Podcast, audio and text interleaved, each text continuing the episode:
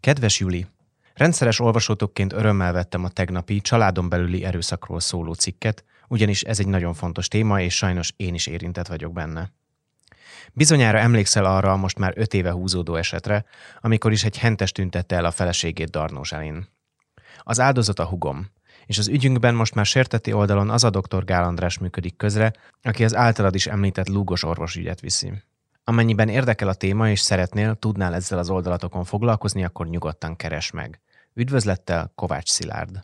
Ezt az e-mailt 2019. augusztus 27-én kaptam, és bár rögtön tudtam, hogy melyik ügyről van szó, fogalmam sem volt róla, mennyire meghatározó témája lesz az életemnek a következő években. Ekkor még nem tudtam azt sem, hogy mire a kúriára kerül az ügy, a teljes magyar sajtó ott lesz, és a híroldalak versenyeznek majd, hogy ki hozza le a leggyorsabban az ítéletet. Nem tudtam azt sem, hogy Szilárd nem hétköznapi ember, hanem egy elszánt, kitartó, kérlelhetetlen alak, aki gyakorlatilag az életét tette fel arra, hogy börtönbe juttassa Huga, Judit gyilkosát. Olyan karakter, amilyen csak a legjobb krimikben van. Nagyon szerencsés ember vagyok, mert én eh, nagyon sok jó emberrel találkoztam az életemben. De még ezek közül a nagyon sok ember közül is a Judit, és ezt nem azért mondom, mert a testvérem, hanem azért, mint ember ilyen volt, aki a jók közül is a, ott van a, a csúcson. Tehát egy olyan ember, aki szint tényleg a, a légynek nem tudott ártani, hogy hogy kaphat valaki egy ilyen, ilyen sorsot.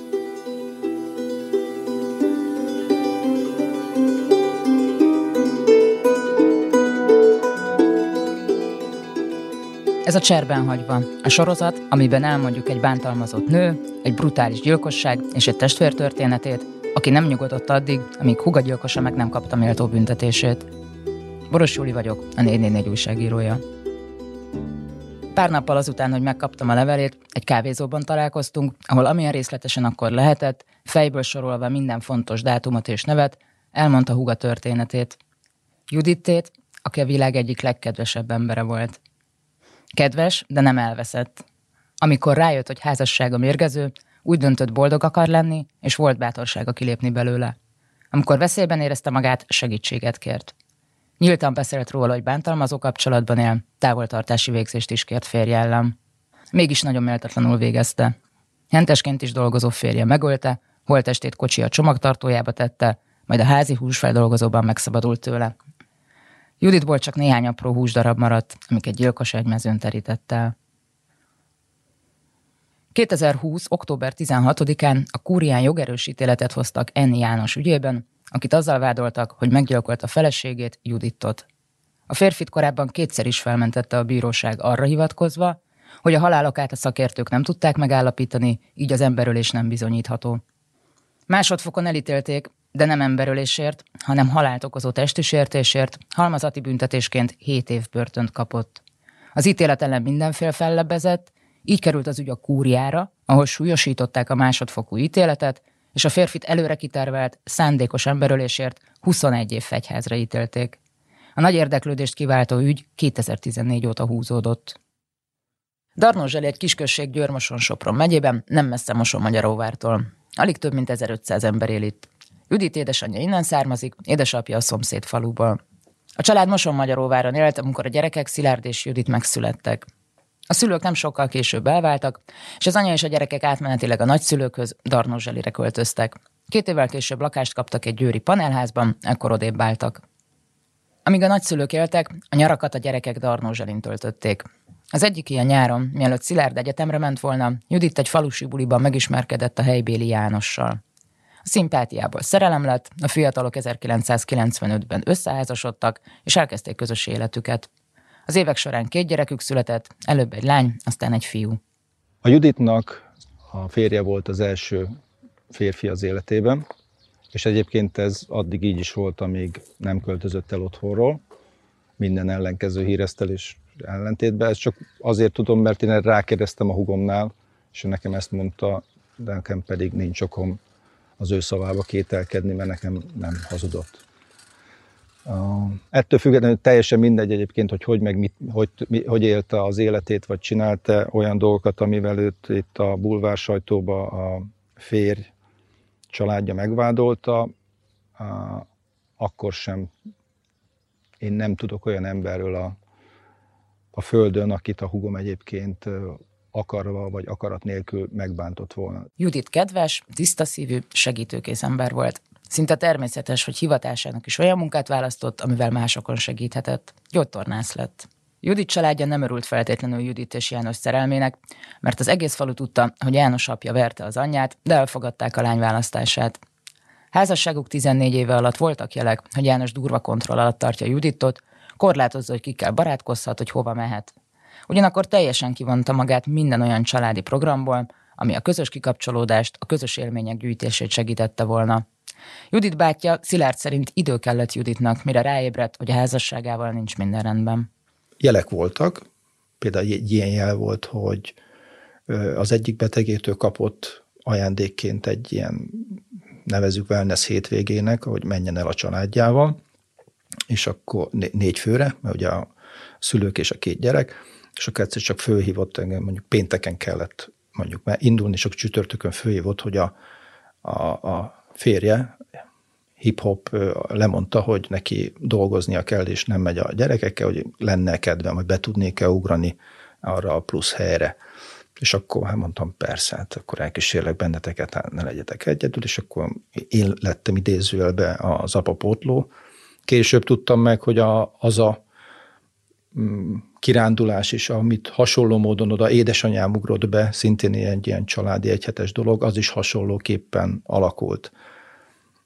És a, a Judit mondta hogy a, a, ezután, az eset után benne egyébként akkor megfordult, hogy ő ebbe a házasságban tulajdonképpen nem érzi jól magát. Ez körülbelül olyan 14, 13-14 év után jutott el oda, hogy erre egy ráébredt. Ugye, amikor így az ember visszanéz, akkor inkább azt mondanám, hogy ezek az apró jelek, amik közben voltak, azok nagyon egyértelműen és egy irányba mutattak, viszont ugye amikor az ember benne van, és nem történik még ilyen tragédia, tehát nincs sem bántalmazás, meg semmi, akkor nagyon-nagyon nehéz észrevenni, hogy ö, ö, mi is az a szituáció, amiben benne van. A Judit elmesélte, hogy tulajdonképpen ő, ő végig ez alatt a 15 év alatt ő volt úgy, hogy mindent megtett, lemondott nagyon sok mindenről. Akár azért, mert így látta jónak, vagy azért, mert mondjuk valamit nem engedett neki a, a férje, hogy mondjuk megcsináljon továbbképzésre, nem tudott menni gyógytornászként, stb. stb. Na és hogyha ezeket így egymás mellé rakom, akkor ebből nagyon szépen összeáll, hogy ő tulajdonképpen egy ilyen elnyomott kapcsolatban élt, és neki ehhez kellett ez a 13-14 év, amikor erre ráébredt, hogy például ők nem voltak nászúton, mert hogy építkeznek, és majd, hogy később majd ezt bepótoljuk. És minden ilyen történet, amikor valami olyan volt, hogy egy kicsit együtt legyen a család, vagy, vagy, vagy, vagy élvezzük idézőjelbe az, hogy most már majdnem mindenünk megvan, akkor ezek úgy mindig, mindig akkor ilyen, ilyen na, akkor ezt most ne, mert inkább akkor most épít, felépítem a füstölőt másfél millióért, stb. stb. Tehát olyan dolgok jöttek mindig fontossági sorrendben a hugom igényei elé, ami aztán egy idő után már ugye számára is egyértelműen mutatta, hogy, hogy ő ebbe a kapcsolatba egy másodrendű idézőjelbe társ. Szilárd fiatalkora óta rendszeresen utazik Indiába. 2011. februárjában is éppen ott volt, amikor e-mailt kapott a hugától, hogy súlyos problémák vannak a házasságával. Leírta azt is, hogy az egyik betegével jó barátságba került, ez féltékenységi rohamot váltott ki a férjéből, aki tényként kezelte, hogy Judit megcsalja. Ezután kezdődtek a zaklatások, a szóbeli bántalmazás, majd végül eljött a nap, hogy kisebb gyerekük jelenlétében megverte. Judit ezután feljelentést tett, és távoltartást is kért férje ellen, amit egyszer el is rendeltek. Az eset után 2011. szeptemberében büntetőeljárást indítottak János ellen, és párhuzamosan elindult a vállóper is. Judit ekkor kapott először ízelítőt abból, hogyan hagyja cserben a bántalmazott nőket a rendszer. Bár a hatóságok részéről többen is próbáltak segíteni a maguk korlátozott eszközeivel, valós támogatást nem kapott. Maga ez az eljárás is egyébként egy külön fejezetet érdemelne, hogy hogyan állnak, hogyan viszonyulnak, vagy akkor hat évvel ezelőtt hogy viszonyultak, vagy nyolc évvel ezelőtt a, a hatóságok, az igazságszolgáltatás egy ilyen helyzethez, hogy mennyire nem segítik egyébként azokat a, az anyákat, többnyire ugye sajnos női az elszenvedő egy ilyen családon belül erőszaknak, de hogy mennyire nem segítik a hatóságok abba, hogy ők a, a, a, az igazságot érvényre jutassák. Ugye itt az történt, hogy a hugomat a kisebbik gyerek szeme láttára az apja megverte. Durván annyira, hogy mondjuk egy ilyen 50 forintos nagyságrenden egy marékkal kitépte a haját. Most aki próbált már mondjuk egy hajat kitépni a valamit, akkor az el tudja képzelni, hogyha összefog valaki egy ilyen csomót, azt milyen erő kell ahhoz, hogy valaki kitépje. Hát itt neki meg ott volt egy ekkora sebb, tehát ez egy nagyon durva dolog volt, amit a gyerek látott, a kisgyerek. És mivel ugye ez egy kiskorú előtt elkövetett erőszak volt, ez egy olyan súlyú bűncselekmény, amiben ugye az állam jogosult, vagy kell kötelezőnek eljárnia. Most hogy, hogy nem, az óvári ügyészség ezt úgy ítélte meg, hogy itt kiskorú veszélyeztetése ebben a történetben nem történt. Maga a nyolc napon belül az erőszak, ez nem sorolható oda, amit nekik hivatalból üldöznie kéne, úgyhogy ha a hugom úgy gondolja, akkor magánvádas eljárásba az igazát érvényesítheti. Nem, és akkor innét indult ugye az, hogy a hugom megmondta, hogy akkor természetesen ő akkor, és akkor ő vitte végig, tehát magánvádas eljárásként derült ki, azt megjutott el oda az, egyébként az egész ügy, hogy jogerősen aztán a, a férjét elítélték ugye bántalmazásért.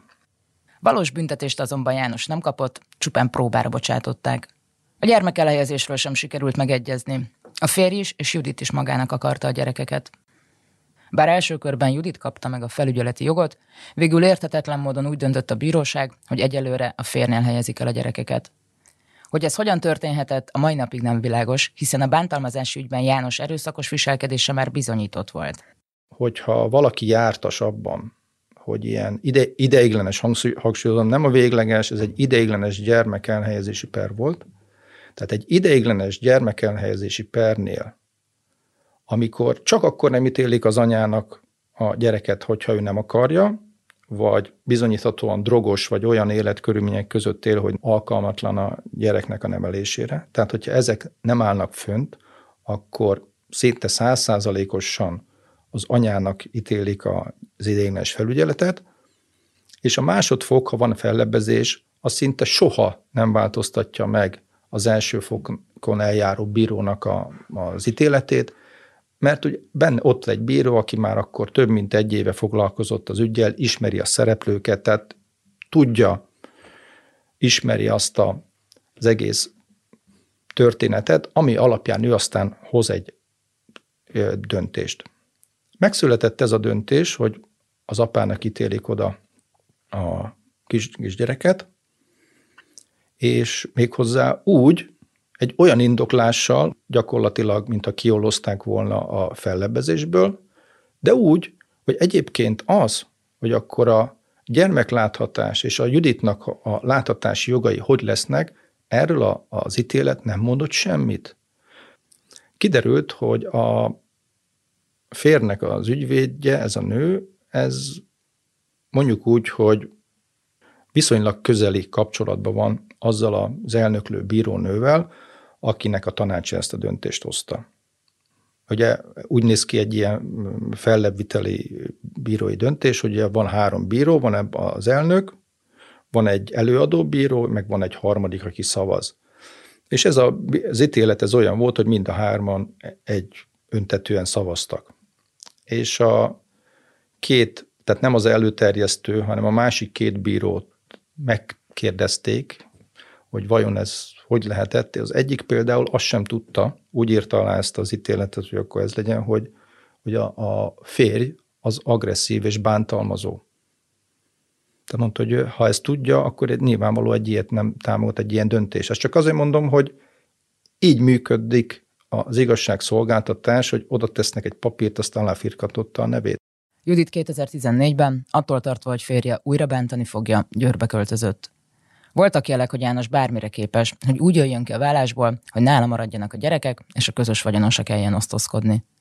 Judit a meggyilkolása előtti időkben Moson-Magyaróváron dolgozott egy magánorvosi rendelőben. Itt, az alaksorban, egy kis szobában fogadta pácienseit. Korábban volt egy saját rendelője, amit közösen vettek Jánossal, ami után a férj rendszeresen odajárt és zaklatta őt és a pácienseit, jobbnak látta elmenni onnan. Békésen teltek a napjai, betegei szerették, és végre nem kellett elszenvedni a férje bántalmazásait. De a gyerekei nagyon hiányoztak neki, és tudta, hogy a férje távolból sem fog békét hagyni neki. Igaza lett. Egy nap arra lett figyelmes, hogy férje egyik rokona bóklászik a rendelő udvarán, és fotókat próbál készíteni róla. Világos volt, hogy János kérésére jött, és valami olyan képet akar csinálni róla, amit a férfi felhasználhat ellen a bíróságon. Ami ezután következett, már sokkal vészjóslóbb volt. Történt egy olyan eset is, amikor a hugom ugye Győrből járt Moson-Magyaróvára dolgozni, és egyik reggel azt tapasztalta, hogy a, a furán, ahogy ment ugye az autópályán, hogy a furán megy a kerék. Ahogy beért Moson-Magyaróvára egyből egy, egy szervizbe bement, hogy nézzék már meg, mert valami gáz van. És akkor leszette a kereket ez az autószerelő, majd a disztárcsát, és akkor mondta, hogy, hogy, a, a, hogy egy egy, anyar, egy csavar tartotta a kereket. És ez olyan disztárcsavar volt, mondta neki a szerelő, hogy ha mind a három csavar leesik, akkor azoknak a csavaroknak itt kéne lenni, tehát az nem eshetne ki. De egyébként is milyen az, hogy három anya letekeredik, és épp egy, egy alig fogja. Mondjuk így, hogy szinte százszázalékos bizonyossága megállapítható volt, hogy egy szándékos cselekmény, tehát valaki őt hát mondható most már így sajnos a fejlemények tekintetében meg akarja ölni. A fényképezős esettel együtt ez már sok volt. Judit feljelentést tett a rendőrségem. El is indult az eljárás. Egy újabb eljárás, amit ismét Judit kezdeményezett, mert úgy érezte, veszélyben van az élete. Az ügyből nem lett semmi. Hivatalos kifejezéssel élve felderítettség hiányában megszüntették. Ez magyarul azt jelenti, hogy lehet, hogy nyomoztak az ügyben, de nem találtak az égvilágon semmit. Hogy mennyi erőfeszítést tettek, hogy kiderítsék, kitör az életére, soha nem fogjuk megtudni. Judit tehát ismét segítséget kért, ismét jelezte, hogy valami nagyon rossz dolog készül, és aggájaival, félelmeivel ismét magára maradt. A gyermek elhelyezésről hosszú ideig nem született döntés, és Judit egyre kevesebbet látta a gyerekeit. Lányok kollégiumba költözött Győrben, a kisfiú pedig Jánoshoz került. Judit rendszeresen látogatta, de a házba nem ment be, annyira félt a férjétől. Az autóban folytatott beszélgetések a kisfiúval egyre rövidebbek lettek. A gyerek Judit szeme láttára zárkózott be. Érezte, hogy egyre inkább apja hatása alá kerül, és napról napra távolodik tőle. Ugye eltelt körülbelül egy olyan jó év, aminél az volt a, mondjuk a menetrend, hogy ugye két hetente volt a, a Judit hétvégéje, egyébként napközben vagy hétközben meg azt csinálta, hogyha amikor Moson Magyaróvárról, munka végén ment haza Győrbe, akkor ugye ez a Darnózseli a sziget közben van, meg Moson-Magyaróvár ugye a fönti Győr a sziget köz, mondjuk lenti részén, és akkor hazafelé jövet, egy kis kitérővel mindig bement Darnózselire, hogy legalább a fiának egy puszit adjon, és akkor hetente kétszer-háromszor mm, ezt így még megtette, tehát mondjuk ennyi volt a láthatása egyébként a Juditnak, hogy amit meg tudott tenni, ami számára, hát nem kell mondanom, roppant kevés volt. Tehát ez, ez azért messze nem elégítette ki azt, ami, amire ő vágyott volna. De emellett még ugye a fő baja, vagy a gondja a Juditnak az volt, hogy azt látta, hogy a, a mm, kisfiú az, az kezd, kezd bezárkózni, tehát nem, nem igazán olyan irányba fejlődik, amit ő egyébként szeretne, ha menne. Ha hosszabb ideig voltak együtt, mondjuk nyári mm, láthatás vagy valami, akkor mondta, hogy egy-két nap kellett, amire úgy kezdett a, a kisfiú kinyílni. Tehát amikor már önfeledten tudott valaminek örülni. Tehát a Judit látta, hogy ez, ez nagyon nem, nem jó. Végül nem bírta tovább, és mindenféle ellenére eldöntötte, visszaköltözik Darnózselére. A közös házba, hogy a gyerekével lehessen de a költözésre már nem került sor. Néhány nappal azután, hogy Judit elmondta a családjának, mit tervez, nyoma veszett. 2014. május 27-én Judit egy szokásos munkanapra készült. Reggel Győrből Moson Magyaróvárra hajtott, aztán egész nap a rendelőben fogadta a betegeit. Miután végzett, hazaindult. Beült a kocsiába, de a rendelő parkolójából már nem tudott kihajtani. Soha többé nem látta senki. Másnap egyik páciense hiába várta. Judit nem szokott késni, olyat meg pláne nem csinált, hogy egyszerűen nem megy be dolgozni, és nem szól a páciensének, hogy aznap mégsem menjen a kezelésre. A beteg ezt pontosan tudta, így azonnal aggódni kezdett. Végül felhívta Judit édesanyját, hogy megkérdezze, minden rendben van-e. Semmi nem volt rendben, de ezt akkor még senki sem tudta. Édesanyja hívogatni kezdte Juditot, de nem ért el. Ezután hívta fel Szilárdot, hogy megkérdezze, ő tud-e valamit hugáról, de ő sem hallott felőle. Abban maradtak, hogy ha este hatig nem kerül elő, akkor Szilárd is elindul Győrbe Budapestről. Szilárd ekkor még nem aggódott. Eszébe se jutott, hogy valami szörnyűség történhetett.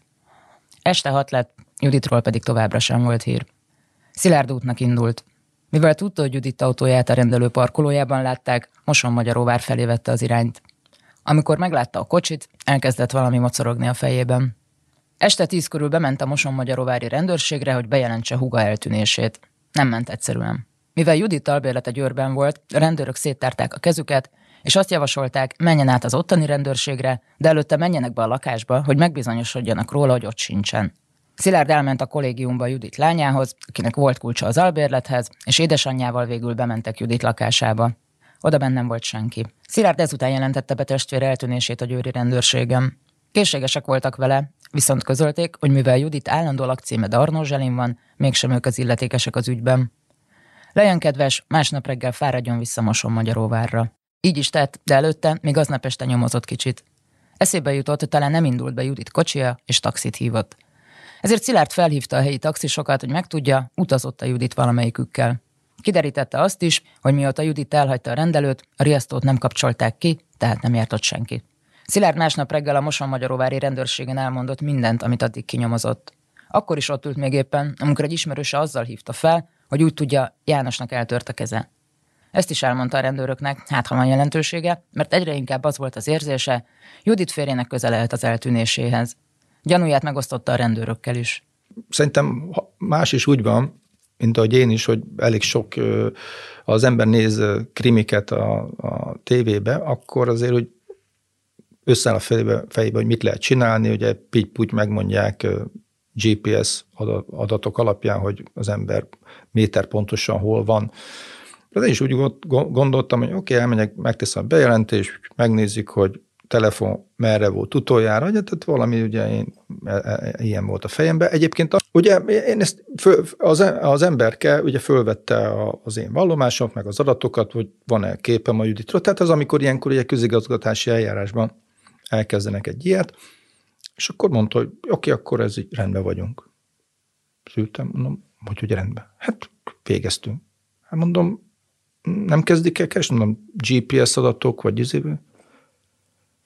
Hát nem, hát miért? Hát mert mondom, most hallottam, mondom, hogy a férnek a keze el van törve, mondom, ezt mondja, jó, úgy gondolja, hozzátartozik az igazsághoz, amikor engem kísért be a rendőr, akkor kérdezte, hogy én gondolom-e, hogy itt, hogy, hogy mi történt, tehát van-e valami elképzelésem. Hát mondtam, hogy nincs, hát mit tudom, hát tényleg így volt a eszemben, tehát nem fordult meg az, hogy hát nekem kéne felállítani teóriákat, hogy akkor mi történt, és elmondtam azokat az adatokat, amik a tudomásomra jutottak, és akkor utána mondom, tehát nem, nem nézik meg, nem kérdezik meg a férjet, hogy amit kérdeztem.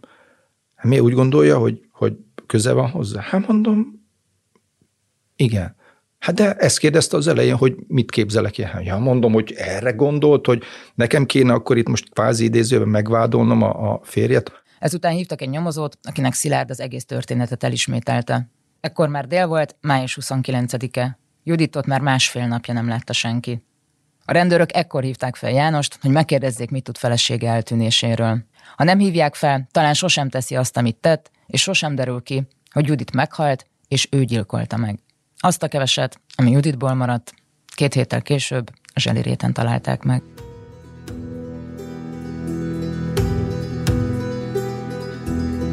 A cserben hagyva következő epizódjából kiderül, mit tudunk Judit meggyilkolásáról.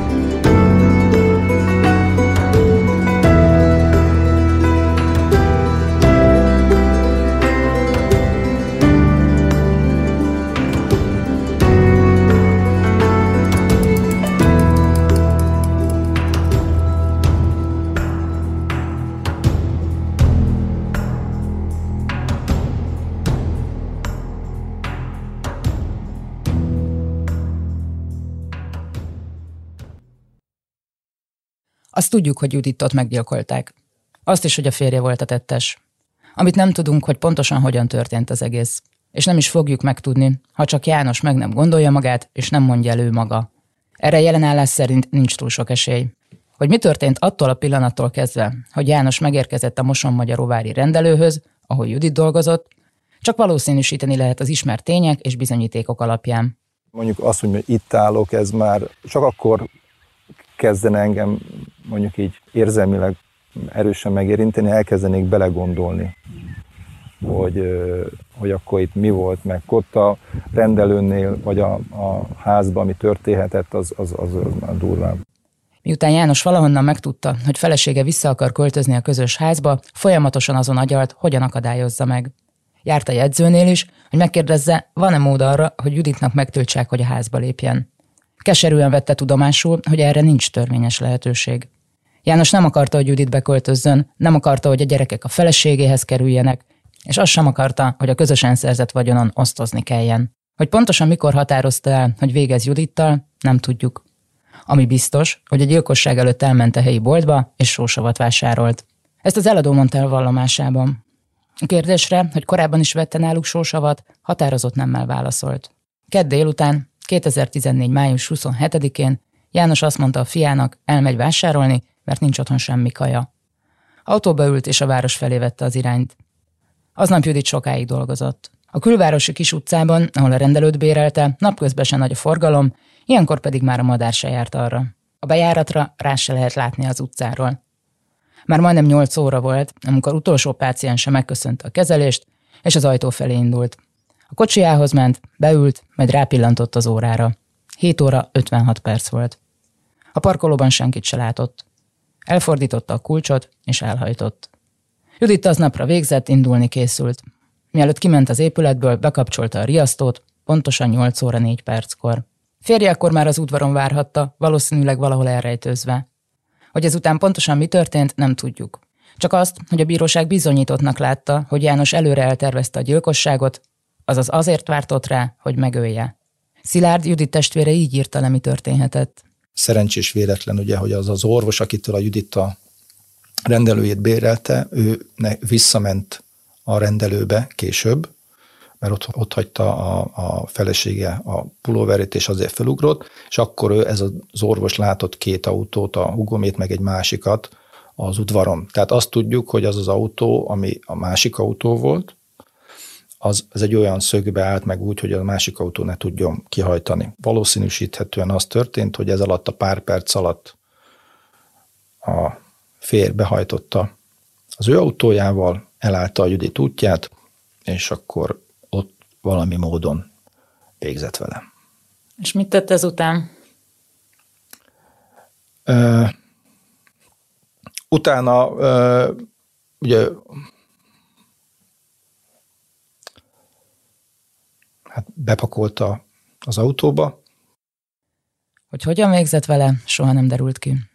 Judit biztosan keményen küzdött az életéért, nem lehet kizárni, hogy János keze a küzdelem során tört el. A gyilkosság után János az autója csomagtartójába tette felesége élettelen testét, és elindult vissza Darnó Zselibe. Amíg János távol volt, kisfia hétszer is hívta. Azért kereste, mert éhes volt a foci edzés után, nem volt otthon vacsora, és szerette volna tudni, mit fognak enni. Háromnegyed óra telt el úgy, hogy nem válaszolt kisebb gyereke hívásaira. Aztán háromnegyed kilenc körül végül felvette, és azt mondta, rendel neki pizzát. Meg is próbálta, de addigra a közeli pizzéria már nem vett fel rendelést. Valamikor körül tért vissza az orvos, így Jánosnak a gyilkosság és a pizzarendelés után valószínűleg el kellett rejtőznie. Májusban hosszúak a nappalok, ezért János úgy tervezte el a gyilkosságot, hogy mire visszaér Darnózselibe, már sötét legyen. Így is lett, amikor a faluba ért, már szinte mindenki otthon tett vett. Szilárddal ellátogattunk a Darnózseli házhoz. Ő így írta le, hogy is néz ki a helyszín. Darnózseli, Hunyadi utca, és itt az utca vége felé van egy zöldre színezett családi ház, ami a 90-es évek vége felé épült. Egy pincével rendelkező családi ház, aminek van egy tetőtere is, illetve az udvarban csatlakozik hozzá, vagy hát nem csatlakozik, de mögötte pedig van egy, egy ilyen hús előkészítően füstölő kialakítva. A garázsnak a lejárója az utcáról nem látszik, hanem az az épület hátsó feléről van, és ezért is a, a, a vád szerint ugye maga a feldarabolás az a, ugye a pincében történt, és oda, ha az ember itt bemegy ezen a tolókapun, vagy ezen a kapun, akkor ugye hátulra kell beállni az autóval, tehát az utcáról igazából az autónak csak egy nagyon-nagyon kis része látszik, ha látszik egyáltalán. Azt én hallottam annak idején, hogy a falusiak beszélték, hogy azon a napon, amikor ez a szörnyű bűncselekmény történt, akkor a, a, sokáig látták, hogy a pincébe ég a villany. Ha itt nézzünk, akkor látható, hogy itt a pincei ablakok ugye az utca felé néznek, tehát mondjuk ez egy árulkodó jel volt, hogy valami olyan történik, ami általában nem szokott. És hogy van a pince, és akkor van egy külön épület, ami meg a füstölő. Igen, igen, igen. De ugye ott a hátulról, ha kimennek a tehát magáról, hogy az utcáról gyakorlatilag, hogy ott történik-e valami, mert ugye azt nem látjuk mi sem ezt a, az utcáról, ezt a füstölőt, azt onnét lehet látni, mondjuk, hogyha a, a jobb oldali szomszédhoz be tudnánk menni, akkor az ő udvaráról azt lehetne látni. János már már megszállottan ügyel a rendre és a tisztaságra, ezért aztán mindig pedánsan leparkolt. Ezen a keddi estén azonban áthajtott az udvaron, fel a szépen zölden tartott pázsitra, közel a ház alaksorában kialakított húsfeldolgozó kisüzemhez. Úgy gondolta, itt senki nem fogja látni, mit emel ki a csomagtartóból. Nem volt szerencséje. Volt ugyanis valaki, aki annak ellenére, hogy már hajnali fél egy volt, ébren volt, mert felébredt újszülött kisbabája. Ez a valaki, aki később az ügy egyik védett tanúja lett, a szomszédból nézte végig, ahogy a férfi valami nehezet vesz ki a kocsiból. Észrevette azt is, hogy János apja, aki fiakert szomszédja volt, megjelent a közös kerítésnél, és azt kérdezte fiától. Sikerült? Minden rendben? Nehéz elképzelni, hogy az apa nem tudott arról, hogy János mire készült. Nem azt kérdezte tőle, hogy merre járt, mit csinált, miért állt be a füstölő elé. Azt is nehéz elképzelni, hogy minden éjszaka a közös kerítésnél áldogál. De ott állt, és egyszerűen csak annyit kérdezett fiától, hogy minden rendben mente. János és Judit fia ekkor már a pince helyiség feletti szobában aludt. A férfi bevonszolta Judit testét a pincében lévő üzembe, és órákon át dolgozott rajta, hogy holtestéből lehetőleg semmi sem maradjon. A később talált kevés maradvány alapján Judit testét kicsontozta, feldarabolta, sósavval leöntötte, és valószínűleg a nagy részét elégette a füstölőben. János tisztaságmániás, az üzemében mindig alaposan kitakarított. A gyilkosság estején is valószínű, hogy alapos munkát végzett. De azt már nem fogjuk megtudni, hogyha rögtön Judit eltűnése után házkutatást tartanak, vajon találnak-e bármilyen nyomot. A gyilkosság és a házkutatás között ugyanis több mint egy hónap telt el. Akkor már semmit sem találtak az üzemben. Jánosnak majdnem összejött a tökéletes gyilkosság. Holtest hiányában nagyon ritkán ítélnek el bárki gyilkosságért, ő pedig úgy gondolta, sikerült megszabadulnia a legfontosabb bizonyítéktól.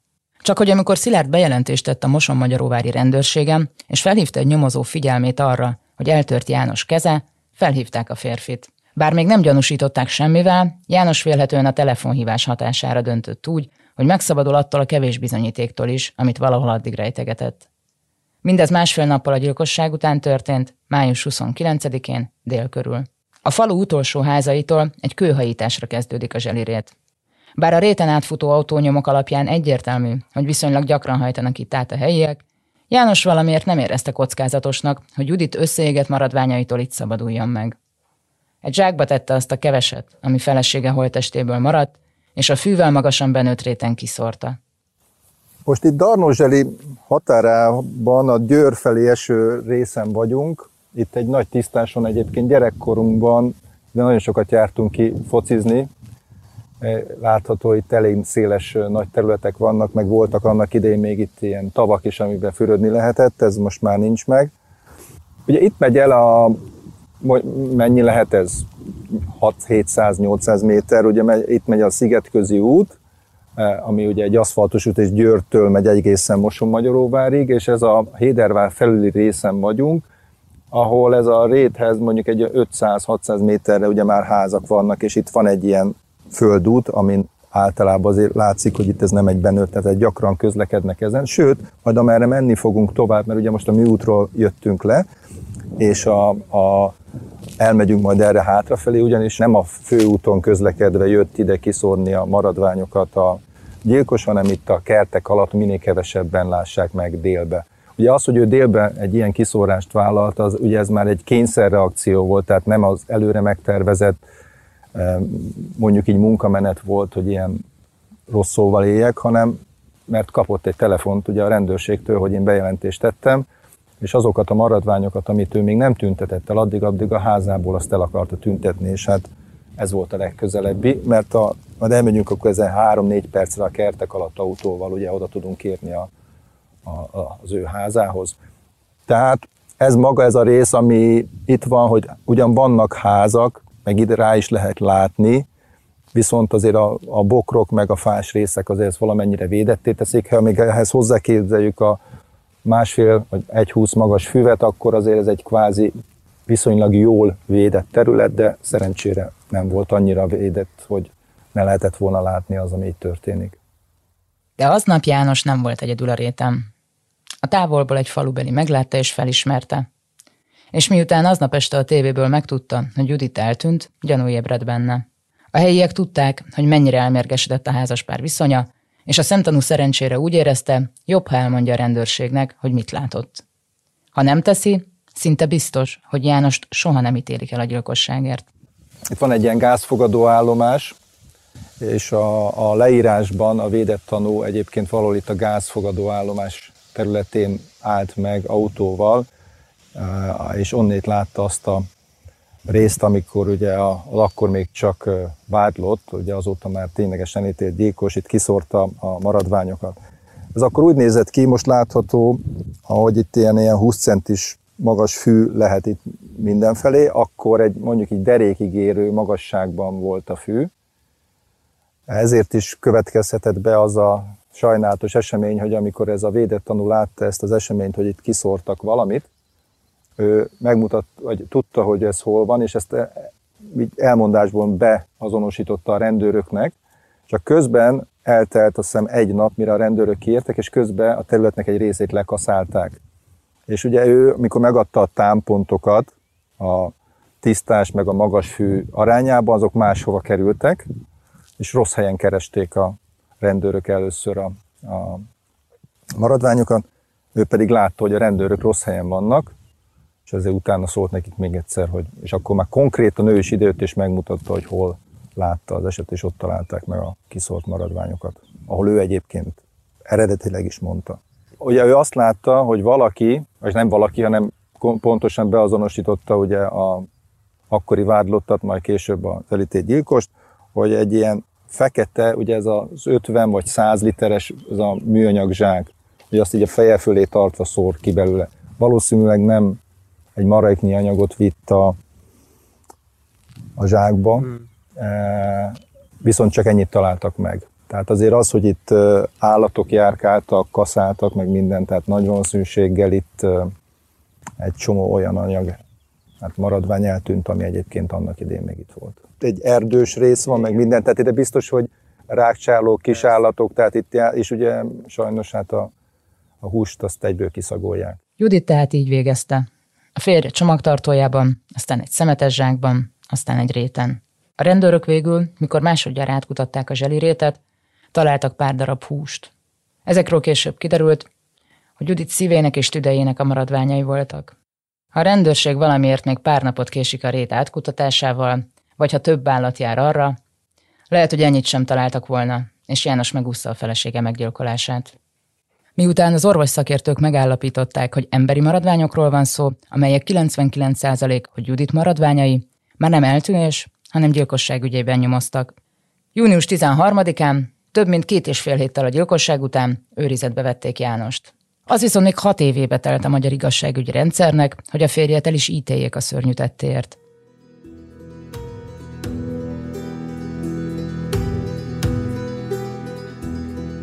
Hogy ez miért tartott ennyi ideig, milyen akadályokat kellett Szilárnak legyőznie, hogy elítéljék Huga gyilkosát, azzal a következő epizódban foglalkozunk.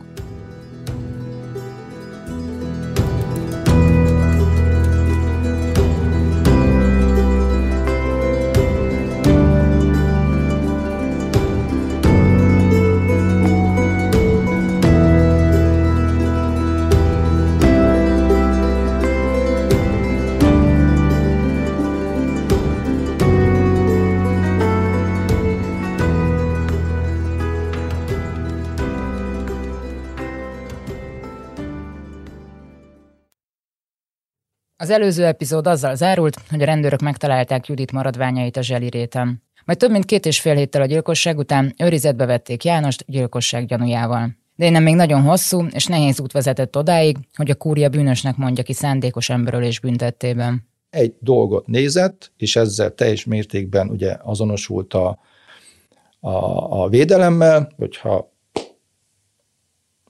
kvázi nincs holtest, amivel meg lehet állapítani a halál okát, akkor nincs bűncselekmény. Gyakorlatilag ez volt a, és nincs itt látnivaló, lehet hazamenni című történet, tehát körülbelül ez volt az a, a mm, hozzáállás, amit ez a bíró ö, átvett. Mai epizódban arra keressük a választ, hogy lehet, hogy minden bizonyíték ellenére Jánost kétszer is felmentette a bíróság, és amikor végül elítélték, már nem is emberöléssel vádolták. Gál András ügyvéd a sértetti oldalon évekkel a gyilkosság után kapcsolódott be az ügybe. János addigra már kétszer is felmentette a bíróság arra hivatkozva, hogy holtest hiányában nem bizonyítható a bűnössége. Az elsőfokú eljárást meg kellett ismételni, de második neki futásra sem találták bűnösnek felesége meggyilkolásában. András akkor már valamennyire ismert volt a magyar sajtóban, mert több nagy nyilvánosságot kapott ugyanis dolgozott. Ő képviselte a Lugos orvos áldozatát, és a Bicskei gyermekotthonban történt szexuális bántalmazási ügyben is ő volt a sértettek képviselője. Az ügyvédnek eleinte semmi kedve nem volt belekeveredni a Darnó Zseli hentes ügyébe, egészen addig, míg Szilárd el nem mesélte neki történetüket. Kétségem nem volt, hogy pontosan tudja, hogy percre lebontva mi történt. Tehát ő annyira benne volt ebbe a, a történetbe, addigra már, ha jól emlékszem, négy vagy öt éve, hogy ö, minden tudott. Tehát egy olyan szereplője volt az ügynek, aki egyébként a maga a feljelentő is ő volt, ő ment be a rendőrségre, és ő mondta el a rendőrségen pontról pontra, hogy itt mi történhetett, aki pontosan tudtam, hogy mindenbe fog tudni segíteni, és azt nem tudtam, hogy mennyire hiányosak az ítéletek, mert ugye amikor ő nekem elmesélte, hogy mikor, hogy mi történt, akkor nem láttam, hogy ebből, hogy, hogy kétszer nem sikerült ö, megfelelő ítéletet kihozni. Ugye akkor jött hozzám, amikor már kétszer felmentették a, az elkövetőt, tehát volt egy felmentés, volt egy határon és volt még egy felmentés, és ekkor jött el hozzám. Ahogy az ügyvéd szavaiból is kiderül, évekkel azután, hogy Judit maradványait megtalálták, gyilkos a vígam szabadon élte életét. Letartóztatása után két és fél évig ült előzetesben, aztán szabadlábra helyezték. Gál András először egyáltalán nem értette ez, hogyan történhetett meg. Aztán megvizsgálta, hogy az ügyészségnek milyen nyomozati anyagból kellett dolgoznia. Az ügyvéd szerint a rendőrség a nyomozás első pillanatától kezdve bődületes hibákat vétett, amik nagyon megnehezítették, hogy bizonyítható legyen Judit meggyilkolása. Hónapokkal János elítélése után, 2021. januárjában terjedelmes cikk jelent meg a Zsaru magazinban, melyet a rendőrség honlapja, a polisz.hu és a kormány közeli sajtó is átvett. A Judit ügyében folytatott nyomozás hátteréről szóló írásban megszólal Vidákovics Gábor alezredes és Lót András őrnagy, akik, idézek a cikk felvezetőjéből, Hosszú hónapokon át gyűjtötték a bizonyítékokat Judit gyilkos ellen. A két nyomozó felidézi a napot, amikor az egyik védett tanú jelentkezett, és közölte, látta, hogy a férfi kiszort valamit a zselirétem.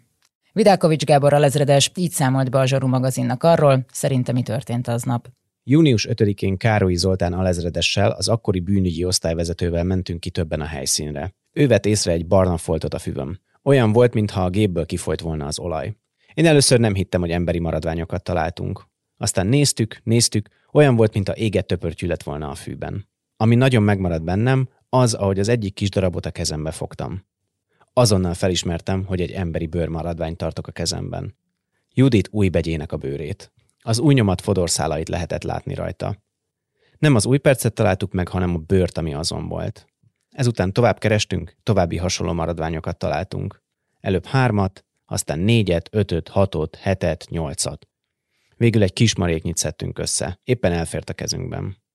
A Zsaru magazinban megjelent cikk lényegében arról szól, hogy a két hős nyomozó munkájának köszönhető, hogy Jánost elítélték. Ez viszont elég messze áll a valóságtól. Tehát a rendőr azt tudja, hogy János kiszort 15 perccel azután, hogy ő fölhívta, emberi darabokat a mezőn, Majd ezt egyébként egy szakértő megállapította három héttel később, hogy 99%-os valószínűséggel Nagy Judithoz tartoznak. Később, másfél éve később egyébként nem 99, hanem 100%-os valószínűségre módosították ezt. De mindegy is. A rendőr azt tudta, hogy emberi maradványokat szórt ki az eltűnt Nagy Judit férje János a mezőn. Több se kellett neki, és kiment házkutatni. 36 nap múlva. Tehát 36 napot várt, miután tudta, hogy kiszórt valamit. Ezt nem lehet megmagyarázni. A Zsaru magazinnak a nyomozók azt nyilatkozták, hogy szétszették teljesen a házat, de János mindent aprólékosan kitakarított. Azt nem említik, mennyi ideje volt erre a gyilkosnak. A házkutatás során már a DNS vizsgálatra alkalmatlan nyomokat találtak. Gál András viszont úgy véli, minden hiba ellenére, amiket a nyomozás során elkövettek, a beszerzett bizonyítékok bőven elegendőek lettek volna arra, hogy János elítéljék. De nem így lett. Az ügyészség vádemelését követően az elsőfokú bíróság felmentette. Az ítéletet azzal indokolták, hogy a halálokát a szakértők nem tudták megállapítani, így az emberölés nem bizonyítható. Szilárdot alaposan meglepte a döntés, finoman szólva nem erre számított. A bíró, az elsőfokon eljáró dr. Élő András, ez gyakorlatilag olyan mértékben nem vette komolyan az ügyet, nem tudok mást mondani, tehát annyira nem vette komolyan, hogy egy, az, hogy ebbe az ügybe voltak védett tanúk, hogy ezek a védett tanúk mit mondtak, nem foglalkozott. Nem foglalkozott azzal, ezt többször indítványozta az ügyész, hogy ugyan nézzük már meg, legyen helyszíni tárgyalás, hogy a, a, azokat a körülményeket, amelyek akkor fönnálltak, hogy el tudjuk helyezni igazából, hogy abból, amit a tanúk mondtak, láttak, abból mi lehet igaz, mi nem adott esetben, ugye? Vagy jól emlékeznek-e? Tehát ez, ez többször visszautasította. Tehát ő ezekkel a dolgokkal nem foglalkozott. Ő egy dolgot nézett, és ezzel teljes mértékben ugye azonosult a, a, a védelemmel, ugye, amit a doktor Jobán előállt, hogyha kvázi nincs holtest, amivel meg lehet állapítani a halál okát, akkor nincs bűncselekmény. Gyakorlatilag ez volt a, és nincs itt látnivaló, lehet hazamenni című történet, tehát körülbelül ez volt az a, a mm, hozzáállás, amit ez a bíró ö, átvett. A győri főügyész is úgy látta, hogy a bíró számos hibát vétett az eljárás során. Nem a felmentő ítélettel volt baja, hanem azzal, hogy a bíró döntését megindokolta. A győri ítélőtábla elfogadta az ügyészség érveit, és hatályon kívül helyezte az ítéletet. Ezután újabb eljárás következett, amit ismét a tatabányai törvényszéken tárgyaltak. A győri ítélőtábla részletes listát adott az új eljárást vezető bírónak, hogy mit kellene megvizsgálnia, amit elődje figyelmen kívül hagyott. Ezen az új bíró pontról pontra végig is ment, becsületesen feldolgozva az ügyet.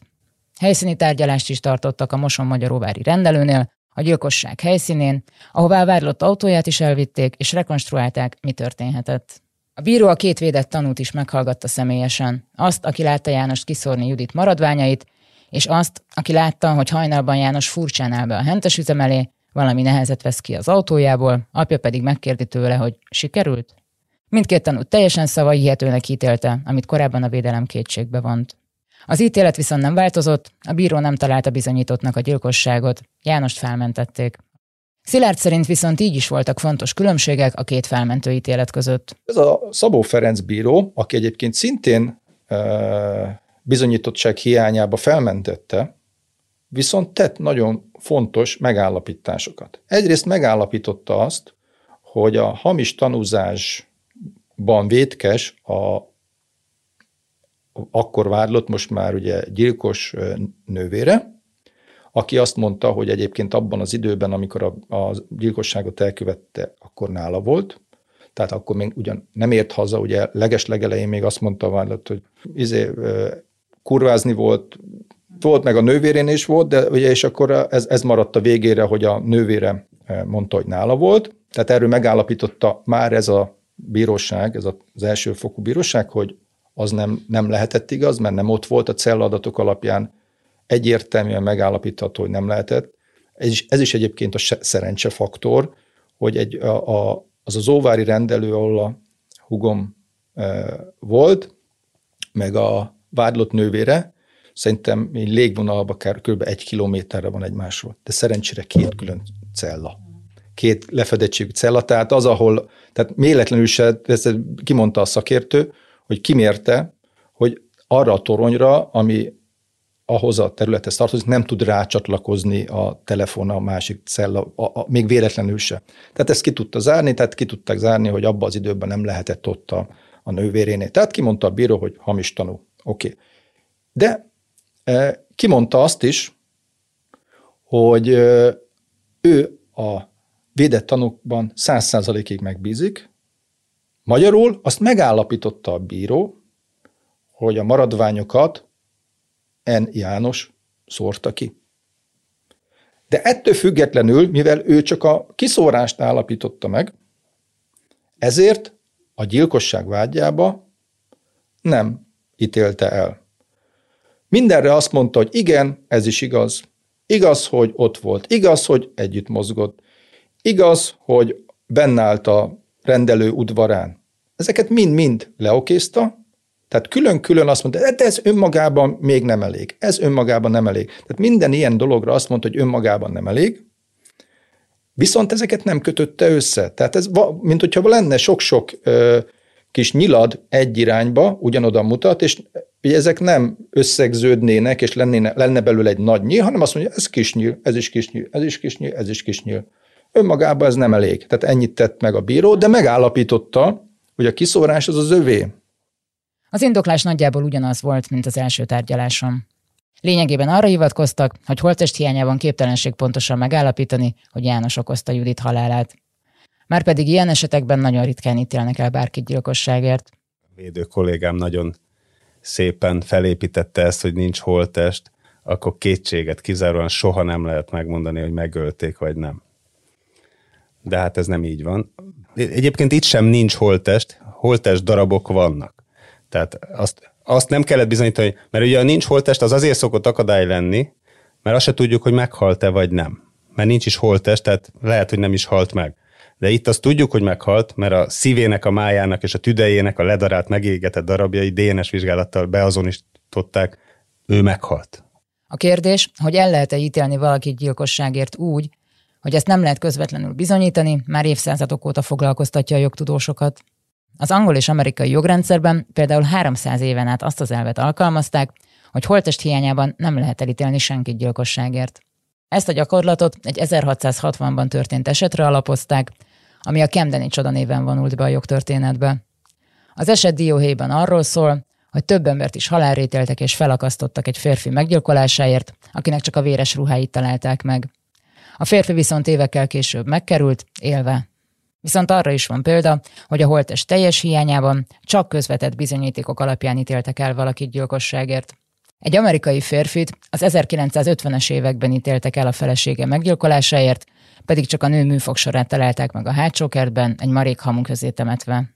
Az ügyben elnöklő bíró kimondta, hogy közvetett bizonyítékok alapján meg lehetett állapítani, hogy nem történhetett más, mint hogy a férj megölte a feleségét. A magyar jogtörténetben is volt egy hasonló eset. Egy budapesti férfit elítéltek a 2000-es évek elején, amiért lelökte terhes feleségét egy szikláról Dubrovnikban. A férfi azt állította, hogy a felesége megcsúszott, és a tengerbe zuhant. A nő holtestét megtalálták ugyan, de arról nem lehetett megállapítani, hogy eset vagy lökték. A férj viszont mindig kicsit máshogy írta le az eset körülményeit, ami gyanús lett a nyomozóknak. A helyszínen egy embernagyságú bábúval kísérletezve arra jutottak, hogy a nő magától nem eshetett le. A bíró indoklása szerint közvetett bizonyítékok zárt logikai láncolata támasztotta alá, hogy a férj megölte a feleségét. A tatabányai bírót viszont nem lehetett hasonlóról meggyőzni. Szilárd hiába hangoztatta az első perctől, hogy elég az események láncolatát összeilleszteni, a bizonyítékokat egymás mellé rakni, és a napnál is világosabbá válik, hogy János ölte meg Juditot. Sem első fokon, sem a megismételt tárgyaláson nem vették komolyan. Az újabb ítélet ellen természetesen fellebeztek, így az ügy a győri ítélőtáblán folytatódott. Ekkor már 2019-et írunk. Öt év telt el azóta, hogy Juditot meggyilkolták. A másodfokú tárgyalásra Szilárd és ügyvédje új stratégiával készült. Gál András atomjaira szedve támadta meg az első fokon hozott ítéletet. Az ítélet logikátlan volt, láncszemek hiányoztak belőle, tényről tényre borzasztó most egy kis hatásszünetet tartok, hogy nem mondjak olyan jelzőt, hát, nem jól következtetett. Tényről tényre. Tehát valaki, aki egy holttestet kiszór, ott nem kell ezt nagyon levezetni, hogy előtte azt meg kell szerezze. Anélkül valamit nem tudok kiszórni, hogy azt megszerezzem. Ahhoz, hogy azt megszerezzem, két módon lehet, vagy én gyűjtöm be valahonnan, vagy valaki odaadja. Ha valaki nem tudta odaadni, mert bizonyította, senkivel nem tudtam találkozni közbe, akkor marad az, hogy én szereztem be, ami ez egy történet, egy holtest. Hogy szereztem be? Amikor, tehát ez, ez így végig vezettünk, és ebből tényből tényre végig lehetett következtetni, hogy mi történhetett. És ez, ezekben akkora lukak voltak a győri ítéletben, hogy ezt kellett behelyettesíteni, vagy kipontozott részeket kitölteni. Az ügyet az elején csak a Kisalföld követte szorosan. Ezután kapcsolódtunk be mi, majd az összes nagy portál és újság elkezdte figyelemmel követni. A győri ítélőtáblán már a teljes magyar sajtó ott volt. Az ügyészség úgy érezhette, a nyilvánosság és a korábban elkövetett hibák miatt talán jobb lesz stratégiát váltani. Ezzel András és Szilárd mélységesen nem értett egyet. A vád ugye emberölés volt alapesetben. E, első fokon, a első másodfokon, amikor hatályon kívül helyezték, továbbra is emberölés maradt a megismételst első fokon, és én azt gondolom, hogy akkora volt a nyomás Győr-Sopron megyében, a Győr-Moson-Sopron megyei feleviteli főügyészségen, hogy ők úgy voltak vele, hogy mindenképpen valahogy el kell ítéltetni, mert tudjuk, hogy ő volt, akkor legalább valamibe ítéljék el, és visszaléptek egy óriásit halált okozó testi sértésre.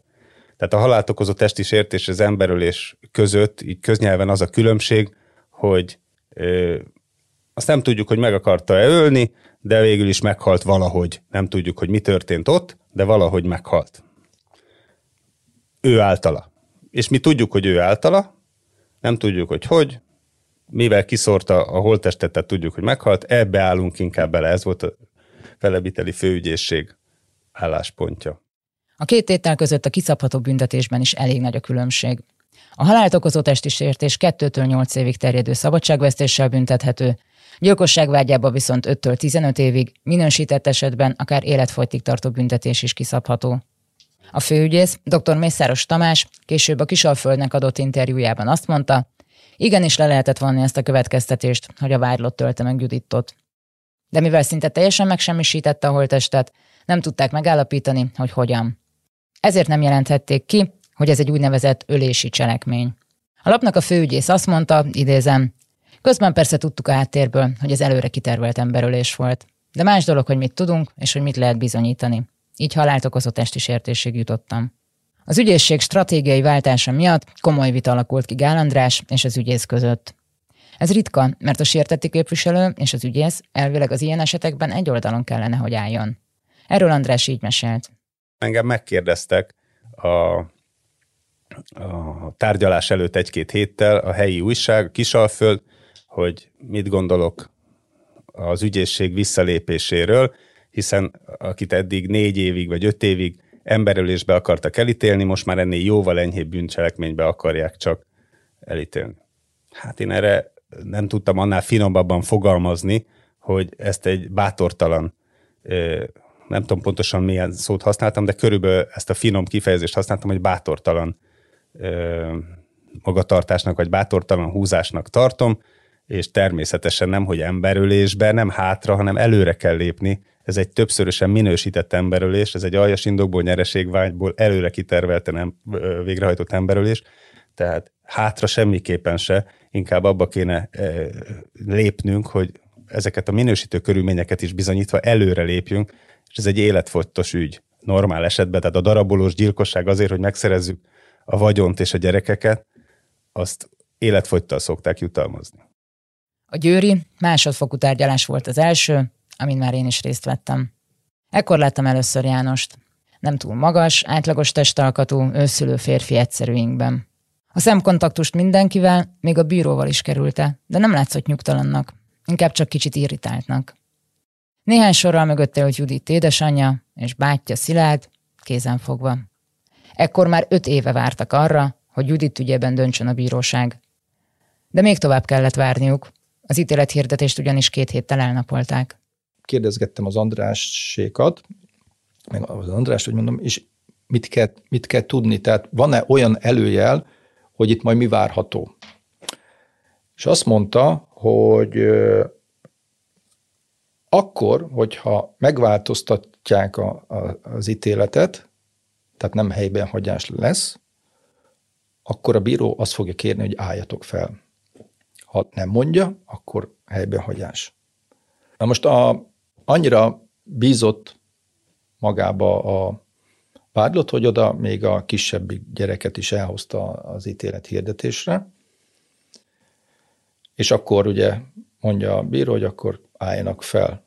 És akkor a, csak kinéztem az Andrásékra, és akkor az, mondom, mm, most már csak az a kérdés, hogy mire változtatják, és akkor ugye jött ez a gondatlanságból elkövetett és 7 év, három hónap vagy valami, ami ugye a börtönben eltöltött idő, mert ugye előzetes letartóztatásban volt a vádlott, emiatt már eleve öt év alatti időt kellett volna maximum eltölteni a börtönbe, ezért ugye a letartóztatását nem rendelték el, tehát szabad lábon védekezhetett továbbra is.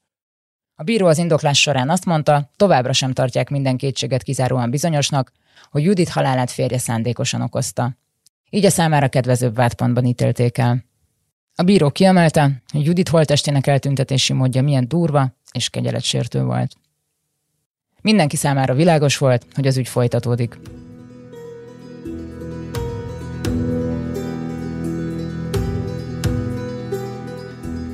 A cserben hagyva következő, utolsó epizódjából kiderül, hogyan sikerült végül elítélni a gyilkost, és hogy milyen tanulságokat érdemes levonni Judit történetéből.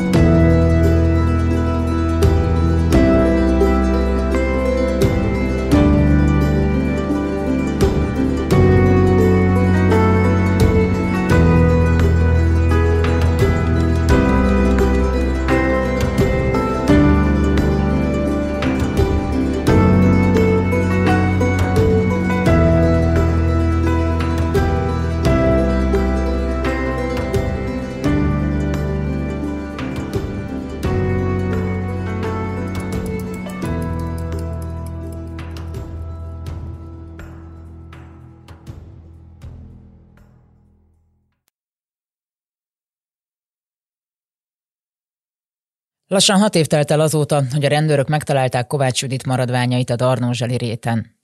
A gyilkossággal férjét, Jánost vádolták meg.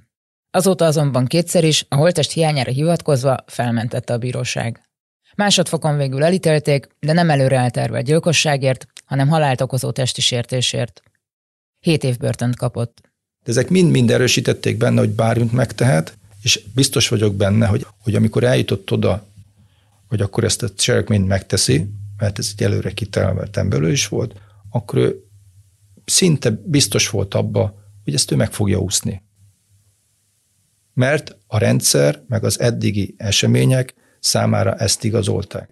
Ez a hét év a valóságban azonban nem jelentett volna hét év fogságot János számára. Ugyanis már több mint két évet ült előzetesben, így mindenképpen öt évnél kevesebb időt töltött volna a rácsok mögött. A másodfokon meghozott ítélet után a letartóztatását sem rendelték el, mert úgy kalkulálhattak, egyszerűen nem érné meg neki megszokni a jogerős ítéletre várva. Mert az borítékolható volt, hogy az ügy megy tovább a kúriára, az ítéletet ugyanis János és ügyvédje, és az ügyész is megfellebbezte. Az ügyész a halált okozó testi sértés vádpontjában szeretett volna súlyosabb büntetést elérni, Szilárdék viszont azt szerették volna, ha a bíróság kimondja, hogy szándékos, előre kitervelt gyilkosság történt. Na és akkor itt érkeztünk el egy olyan dologhoz, ahol megint kellett hozni egy döntést, amit már nem, nem egyedül nem hoztam meg, elment teljes család, szüleim, féltestérem, vagy az Andráshoz, hogy akkor mi legyen, mi legyen az a taktika, te, amivel egy kúriára megyünk. Ugye két dolog van, vagy az van, hogy betagozódunk az ügyészségi álláspont mögé, és akkor mert azt tudtuk, azt láttuk, akkor már megjöttek ezek a papírok, hogy a, a, a legfőbb ügyészségnek ugyanaz volt a szakmai álláspontja, amit a főügyészség ugye Győrbe mondott. Tehát ha azt mondjuk, hogy legyen ez, akkor valószínűleg a kúria, ha olyan bírói tanácsot kap, akkor a legkisebb ellenállás irányába, mert legkevesebbet dolgozni ugye akkor kell, ha azt mondják, hogy oké, okay, jóvá hagyunk mindent, oké, okay, akkor 7 év, és akkor készen vagyunk, mindenki mehet haza. Vagy a másik dolog, hogy továbbra is azt a vasat ütjük, ami eddig, aminek ugye lehet egy olyan hátulütője, hogy egy, ha a bíróság ebbe az irányba gondolkodik, akkor ugye még ott van az, hogy akár föl is menthetik. Mert ha ők, ők is azt látják, hogy itt az a logikai mm, lánc nem túl erős, amit mi annak gondoltunk, akkor akár lehet ez egy felmentő ítélet is. Aztán hosszas mérlegelés után arra jutottunk, hogy továbbra is az a taktika, hogy csapjunk oda az asztalra. Ez az asztalra csapás egy 20 oldalas beadványban öltött testet. András a beadványát a bíróság társadalmi és morális felelősségéről szóló gondolattal kezdte, Lugos orvos ügyében eljáró ügyészt idézve. Annó az emberek az ítélkezést egy intézmény kezébe adták, és attól jogosan várják el, hogy ezt a legnagyobb odafigyeléssel, szakmai tudással, alázattal tegyék. Ezt a gondolatot tovább szövöm, és felteszek egy kérdést. Mi lesz a következménye, ha az emberek azt látják, hogy az intézmény, aminek a kezébe az ítélkezést adták, nem a legnagyobb odafigyeléssel, szakmai tudással és alázattal teszi a dolgát? Márpedig a sértett családja és nagyon sok ember ennek az ügynek kapcsán így érez. Ezután András részletesen leírja, hogy az eljárás során már feltárt bizonyítékok alapján miért nem történhetett másképp, mint hogy a férje ölte meg Juditot. És ami talán még fontosabb, arra is számos bizonyíték van, hogy János nem akarhatott mást, mint hogy megölje a feleségét. Azt, hogy János okozta Judit halálát, a másodfokú eljárásban már bizonyítottnak találta a bíróság. A kúrián azt kellett alátámasztani, hogy János nem véletlenül, például egy eldurult veszekedés során oltotta ki Judit életét, hanem végig ez volt a terve, a szándéka. Azt kellett levezetni, hogy lehetette véletlen. Lehetette valahogy másképp, mint hogy ez volt a szándéka, hogy megölje. Hogy előre tudta, hogy ezt fogja csinálni, hogy elmondja az apjának, hogy későn fogok hazaérni, hogy milyen, hogy elment előtte a jegyzőhöz, megkérdezte, hogy megtehetem-e azt, hogy a feleségemet nem engedem vissza az ő általa egy-ketted arányban tulajdonolt házba, hogy volt egy-két olyan ö, momentum, ami a szándékára engedett következtetni. Amikor az apjának azt mondja, hogy minden rendben sikerült, ezt, ezt milyen más helyzetben mondhatja éjszaka egy apa a fiának, aznap éjszaka, amikor eltűnik a feleség, és épp a füstölőbe cipel be egy másik tanú által látottan egy nehéz tárgyat, amit nem tud vinni, csak behúzza a füstölőbe, abból az autóból szedve ki, amiben a felesége DNS nyomait a csomagtartóba megtalálják. Nagyon kevesen utaznak a csomagtartóba, különösen nem azok, akik már két éve külön élnek a, a, a férjüktől. Úgyhogy, és egyébként a rendőrség rapid akciójának köszönhetően a, az autóban az összes üléshúzat, minden ki volt már cserélve, mire a rendőrség odaért, de a DNS a csomagtartóból mégsem tűnt el. Tehát ezeket kellett kicsit megfésülni. A beadvány más példákkal is igazolja, hogy János viselkedése nem utalhat másra, mint gyilkossági szándékra. Például, hogy a mobiltelefonja cella információi szerint Darnó Zseliből egyenesen Judit munkahelyére hajtott. Nem ment a nővéréhez, hogy a nővére állította, nem vett csempészárut, vagy vett föl egy prostituáltat, ahogy a rendőröknek mondta, és nem ment vásárolni, ahogy a fiának hazudta, hanem a rendelőhöz hajtott, és másfél órát várakozott. Mint András írja, a sértettet az érkezéséről előzetesen semmilyen módon nem értesítette, azért, hogy úton módjára rajta üthessen, ami pedig nem a valamit meg akarok vele beszélni tipikus esete. Azt is tudni lehet, hogy Judit és János telefonja együtt utazott vissza Darnó Zselire. János autójában, hiszen Judit a rendelőnél maradt. Ahogy András már említette, János csomagtartójában megtalálták Judit DNS-ét. De a mobiljuk alapján is lehetett tudni, hogy János és Judit együtt mozogtak. Ez sem volt azonban könnyű. A hatályos törvények alapján ugyanis a mobil szolgáltatók, ha csak nem kérik külön, nem adnak ki GPS adatokat a rendőrségnek, annak ellenére sem, hogy ezeket is rögzítik. Ezeket pedig nem kérték. Viszont a szolgáltató csak egy ideig tárolja, így az adatokat bizonyos idő után már nem lehet kikérni. Így csak a szerencsém múlott, hogy kiderült, János és Judit telefonja egy helyen volt. A rendőrség csak azokat az adatokat kérte ki a szolgáltatásba, amire a törvény neki lehetőséget adott. Azt mondja, kérem, hogy adjál meg az adatokat, a szolgáltató meg megadta. És ez volt, hogy mikor érkezett rá hívás, mikor kapott SMS-t, és melyik toronyra csatlakozott föl, és mikor. Ezeket az adatokat kapta meg a rendőrség, és ezeket az adatokat adta oda elemzése szakértői véleményre a távközlési szakértőnek, akinek ugye később az eljárás során szakértői véleménye nagyon-nagyon is sokat segített még így is.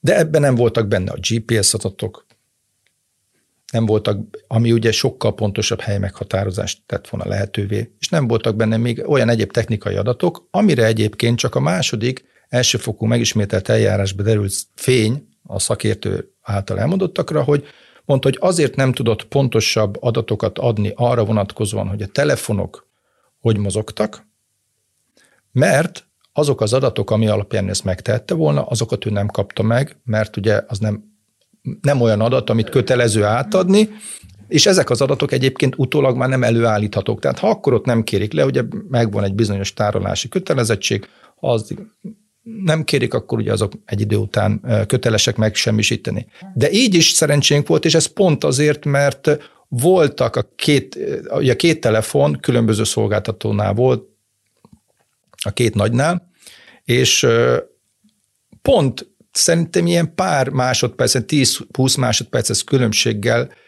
érkezett rá hívás. Tehát volt annyi hívás mind a kettőre, hogy azt meg lehetett mondani, meg utána nyilván figyelembe véve a közlekedést, meg a, a, a sebességi dolgokat, hogy látható volt, hogy a két telefon hogyan halad Mosonmagyaróváról Darnózseli felé, és az ki lehetett számolni, hogy ez másképp nem lehet, mint hogy már a megérkezés meg az időpontok alapján, mert ugye közben volt egyébként egy cellaváltás is, és a cellaváltásnál is pont úgy jöttek ki a dolgok, hogy ki lehetett egyébként egyszerű matematikai dolgok számolni, hogy máshogy nem jöhet ki, hogy akkor és ott hívják őket, 10 vagy 15 másodperces különbséggel, ugye nyilván a húgom ugye nem tudta a telefont fölvenni, csak úgy, hogyha ezek, ezek együtt haladnak és egy autóba vannak.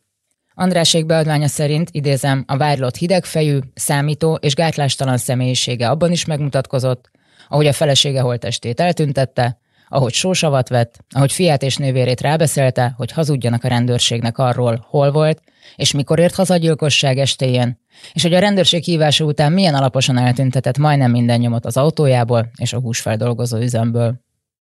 András így foglalt össze beadványában, mindebből mi következik.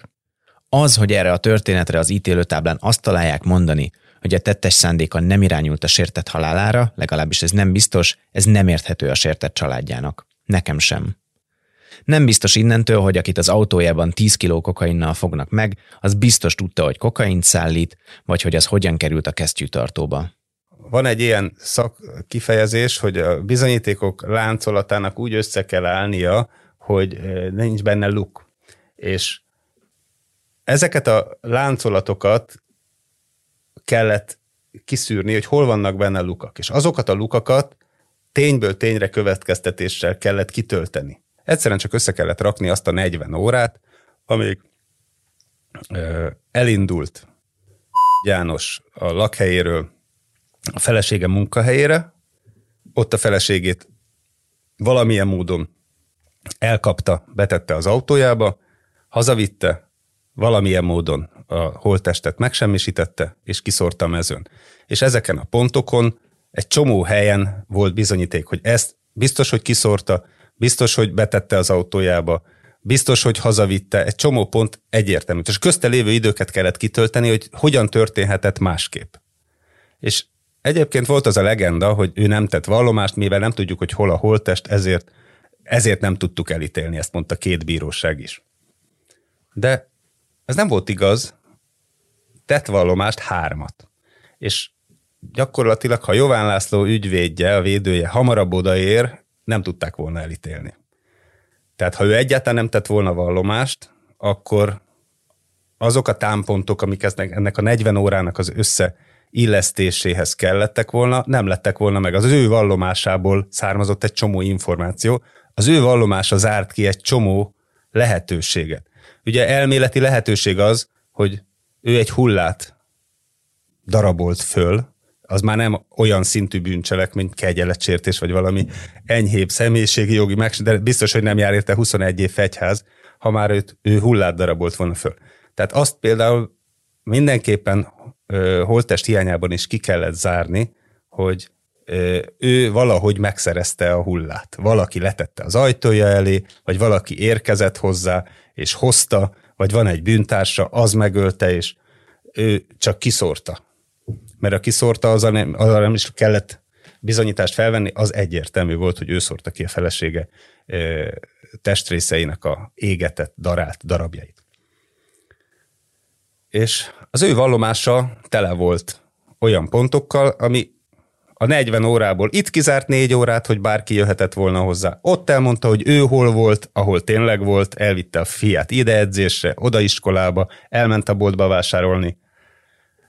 Összeállt az a 40 óra, hogy semmi más nem történhetett, mint hogy a felesége munkahelyéről kedeste 8 órától a, más, a másfél nappal későbbi kiszórásig senkivel nem találkozott, csak a fiával, de még az is, hogy a fia mikor aludt, az is behatárolta, hogy ő mikor csinálhatott valamit. Mert ugye az anyukát darabolni, meg égetni a fia jelenlétében, az még az ő erkölcsi szintjén sem volt bevállalható, tehát lehetett tudni, hogy az mikor nem történhetett meg. Ez volt tehát az érvelés, amivel András és Szilárd meg akarta győzni az ország legmagasabb szintű bíróságát. Ezután jött egy egynaposra tervezett tárgyalás és ítélethirdetés. 2020. október 6-át írunk. Már hónapok óta velünk van a Covid, a világ legnagyobb természetességével nyúlunk a zsebünkbe a maszkért, hazárt helyiségbe lépünk. A kúrián vagyunk. Ma dől bűnösnek ítélik a Jánost felesége szándékos megöléséért. Hiába óriási az érdeklődés, a járvány miatt csak korlátozott számban engedik be a hallgatóságot. Szilárd és szülei láthatóan nagyon feszültek, ügyvédjük, Gál András igyekszik nyugtatni őket.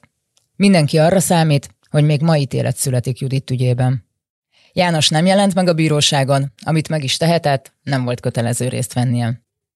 A teremben minden úgy indult, ahogy várható volt. Aztán egyszer csak egy olyan dolog történt, ami bíróságon nem nagyon szokott. Lement a vádbeszéd, utána ugye jött a, a sértetti oldal az András, ő is elmondta a mi álláspontunkat, és akkor ugye jött a bíróság. Tehát a, amikor elhangzott a, vád, meg a sértetti oldal beszéde, akkor a, a, az elnöklő bíró, dr. Márki Zoltán megkérdezte a, a védelmet, hogy ö, most a szünet előtt szeretne még elmondani a beszédét, vagy, vagy szünet után? Hogy tartanának egy negyed órás szünetet, mert már megy másfél órája a tárgyalás. Azt mondta, hogy mondta a doktor Jován, ügyvéd úr, hogy akkor a szünet után. Oké. Okay. Akkor mindenki ugye kiment, hát negyed óra, hm. áldogálunk ott kint, negyed óra eltelt, sehol senki. Fél óra eltelt, sehol senki. Eltelt egy óra, sehol senki. Kicsit nézegettük, hogy András mondom, András, mi ez? Tehát mi történt? Hogy mi, miért nem kezdünk? Mert azt fogalma nincs, nem tudja. Jó van. Azt hiszem egy és negyed óra lehetett, amikor azt mondták, hogy akkor mindenki fáradjon be, mert folytatódik a tárgyalás, helyet foglalunk, majd Márki Zoltán, bíró úr bejelentést tett, hogy elrendelték a vádlott letartóztatását. És hogy azért tartott ilyen sokáig az ügy, mert hogy próbálták őt a lakhelyén utalérni, de nem sikerült. Magyarul kiküldtek oda egy rendőrségi autót, de hát az nem sikerült, úgyhogy most keresik, de hogy a letartóztatása folyamatban van. Ugye én így ültem, és akkor így hát, mert édesapám mögöttem ült, és így hátrafordultam, egymásra néztük, azt éreztük, hogy ez már akkor itt valami, valami van a levegőben, hogy így mondjam. Sok bírósági tárgyaláson vettem már részt, de ehhez hasonlót még soha nem láttam. Mindenki csak pislogott, mindenki a jogászokat kérdezgette, mi történik, óriási lett az izgalom. Ez vajon azt jelenti, hogy arra készülnek, súlyosítják a büntetést, és attól tartanak a vádlott megszökik?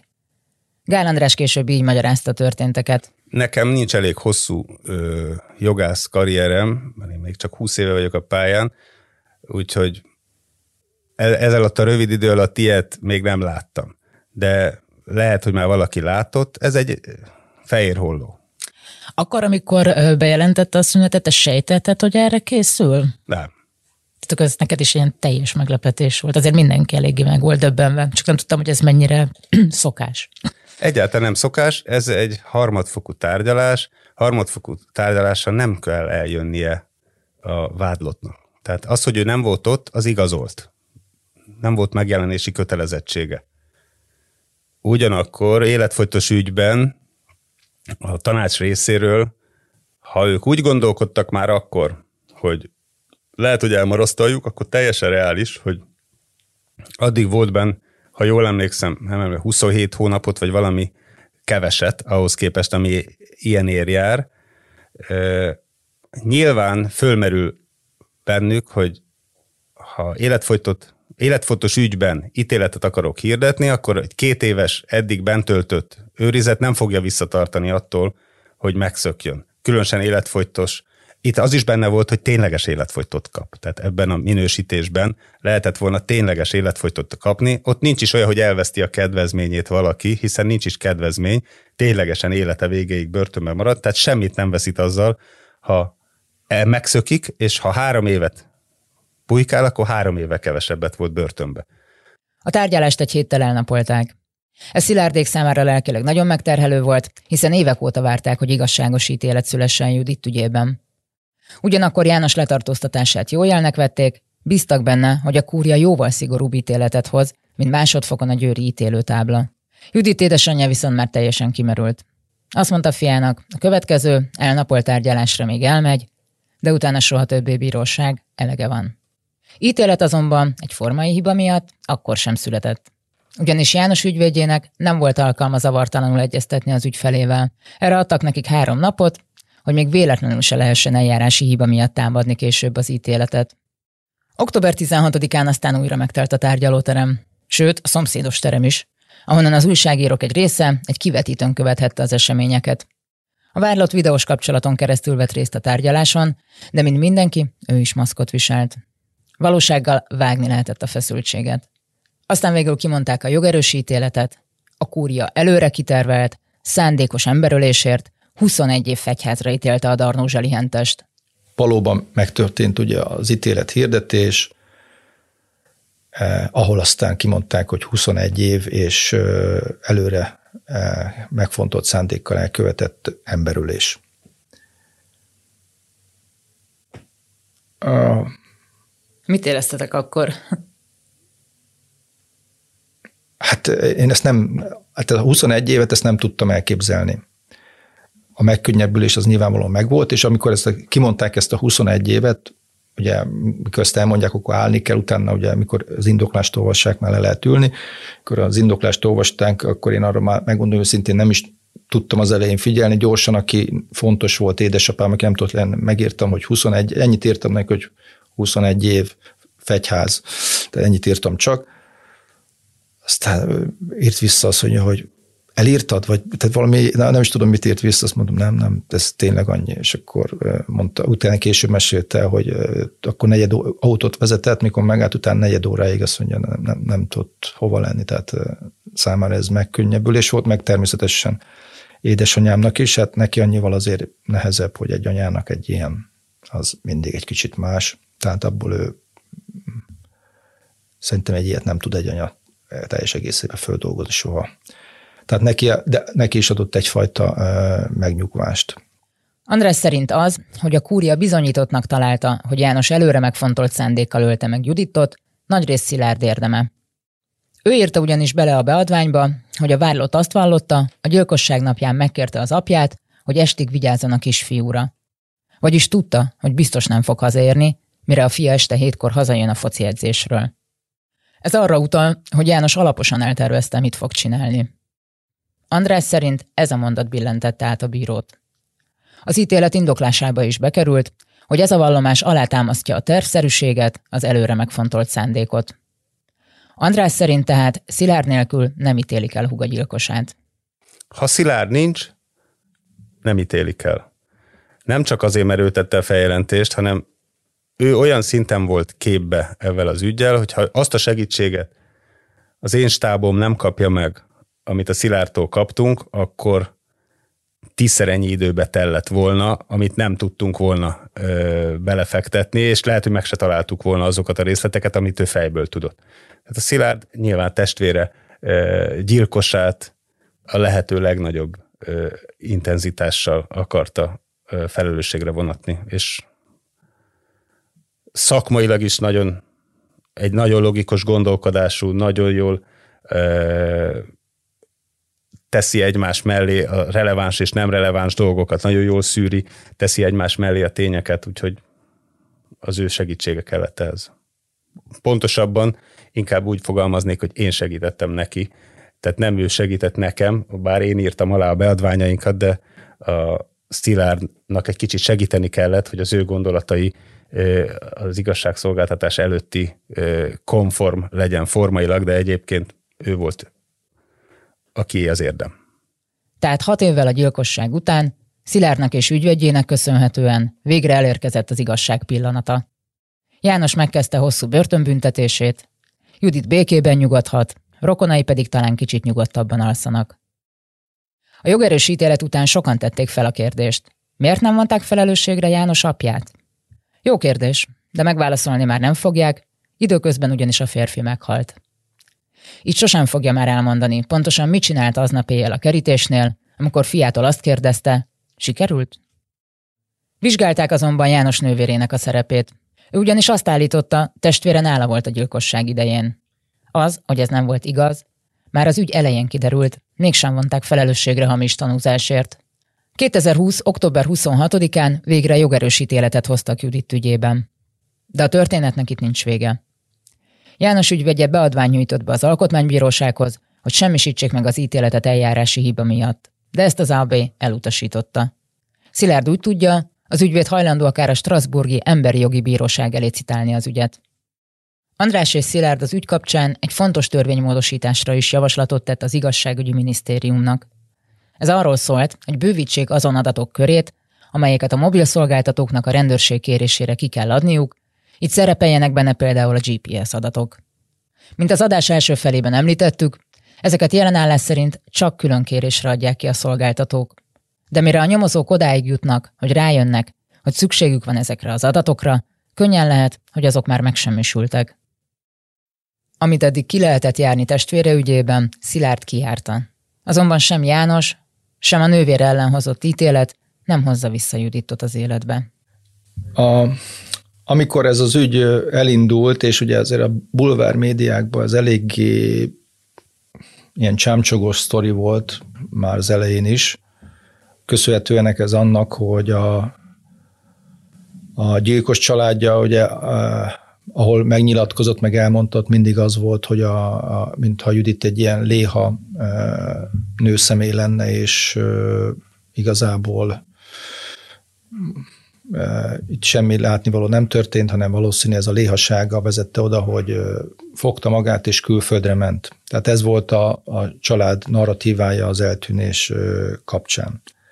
Na most, a, meg, meg, meg ugye úgy jött le egy csomó helyen, hogy masszőr, nem gyógytornász. És az egésznek volt egy olyan aurája, legalábbis így a bizonyos médiáknál, mint hogyha itt egy még olvastam sajnos ilyen kommenteket is, hogy hm, van egy Léa nőszemély, akit aztán a férje jó feldolgozott, ugye szokták, hát mi egy hentes, tudod, tehát ilyenek, ilyenek mentek a médiában. És amikor én ezt már x egyszerre olvassa az ember, akkor azért ez már egy kicsit mondjuk így megterhelő, és akkor kezdtem el mindenhol, ahol aztán csak meghívtak, tévétől kezdve mindenhol elmondani azt, hogy egy dologról nem beszélünk arról, hogy a Judit milyen ember volt, milyen ember. És amikor én ezekről beszéltem, ezek soha nem kerültek bele az adásokba.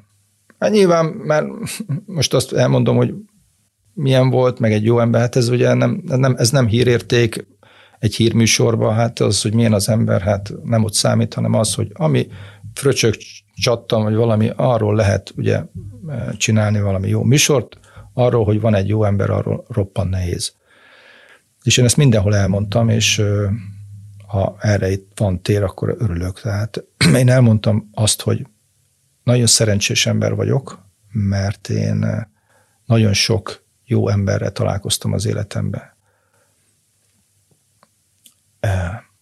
De még ezek közül, a nagyon sok ember között, közül is a Judit, és ezt nem azért mondom, mert a testvérem, hanem azért, mint ember ilyen volt, aki a jók közül is a, ott van a, a csúcson. Tehát egy olyan ember, aki szint tényleg a, a légynek nem tudott ártani, hogy hogy kaphat valaki egy ilyen, ilyen sorsot. És itt most nem a sors vagy a sorszerűség ellen beszélek, csak hogy ez egy ilyen fura, hogy van egy, egy, egy, egy nő, aki mindent megtett a családjáért, a gyerekeiért, soha rosszat nem tettek. Egyébként, amikor tanúvallomást vettek föl a vádlott apjától is, aki aztán utálta a Juditot, meg annyi rosszat beszélt róla, hogy valami elképesztő, ő sem tudta azt mondani, hogy a, megkérdezték a rendőrök, hogy és kivel volt haragban a Judit.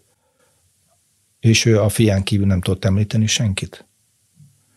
Tehát még ő is, tehát még rossz, tehát még rossz indulatból se tudott olyat mondani, hogy Judit valakivel rosszba lett volna, és ez tényleg így volt. A Judit az mindenkinek segített, nem véletlenül lett gyógytornász, hogy az embereknek tudjon segíteni. Judit másoknak próbált segíteni, de amikor ő kért segítséget, magára maradt. Szilárd a mai napig nem érti, hogyan érhetett ilyen tragikus véget testvére élete.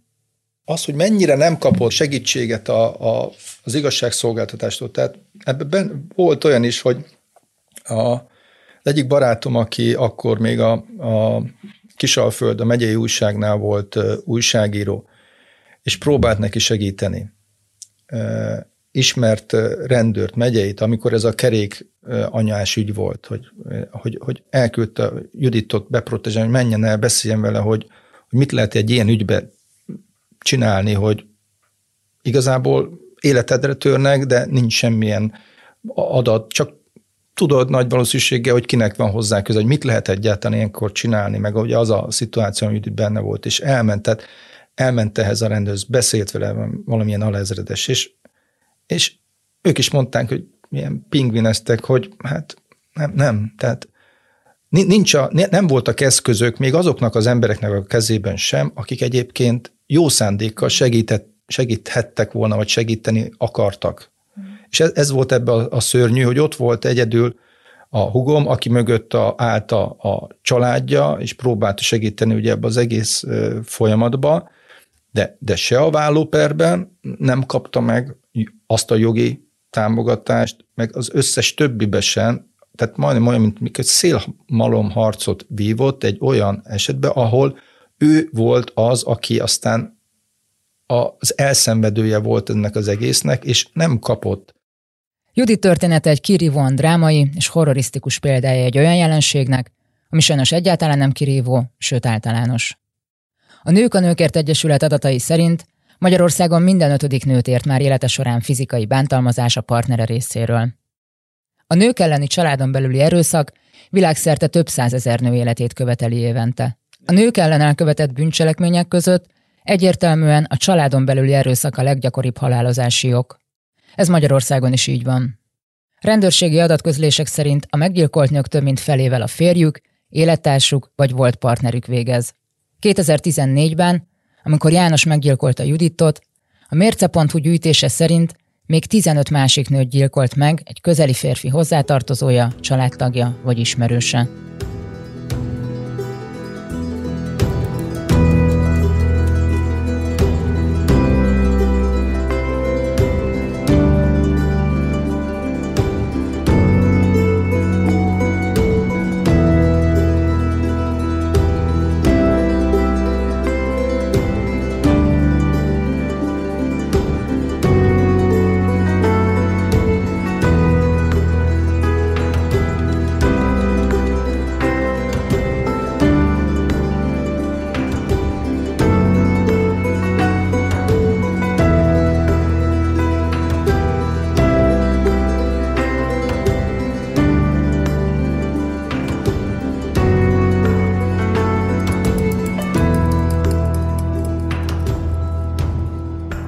Cserben hagyva a 444 podcast sorozata. Írta Boros Juli és Csurgó Dénes. Vágó Botos Tamás és Csurgó Dénes. Címlapkép Kis Bence.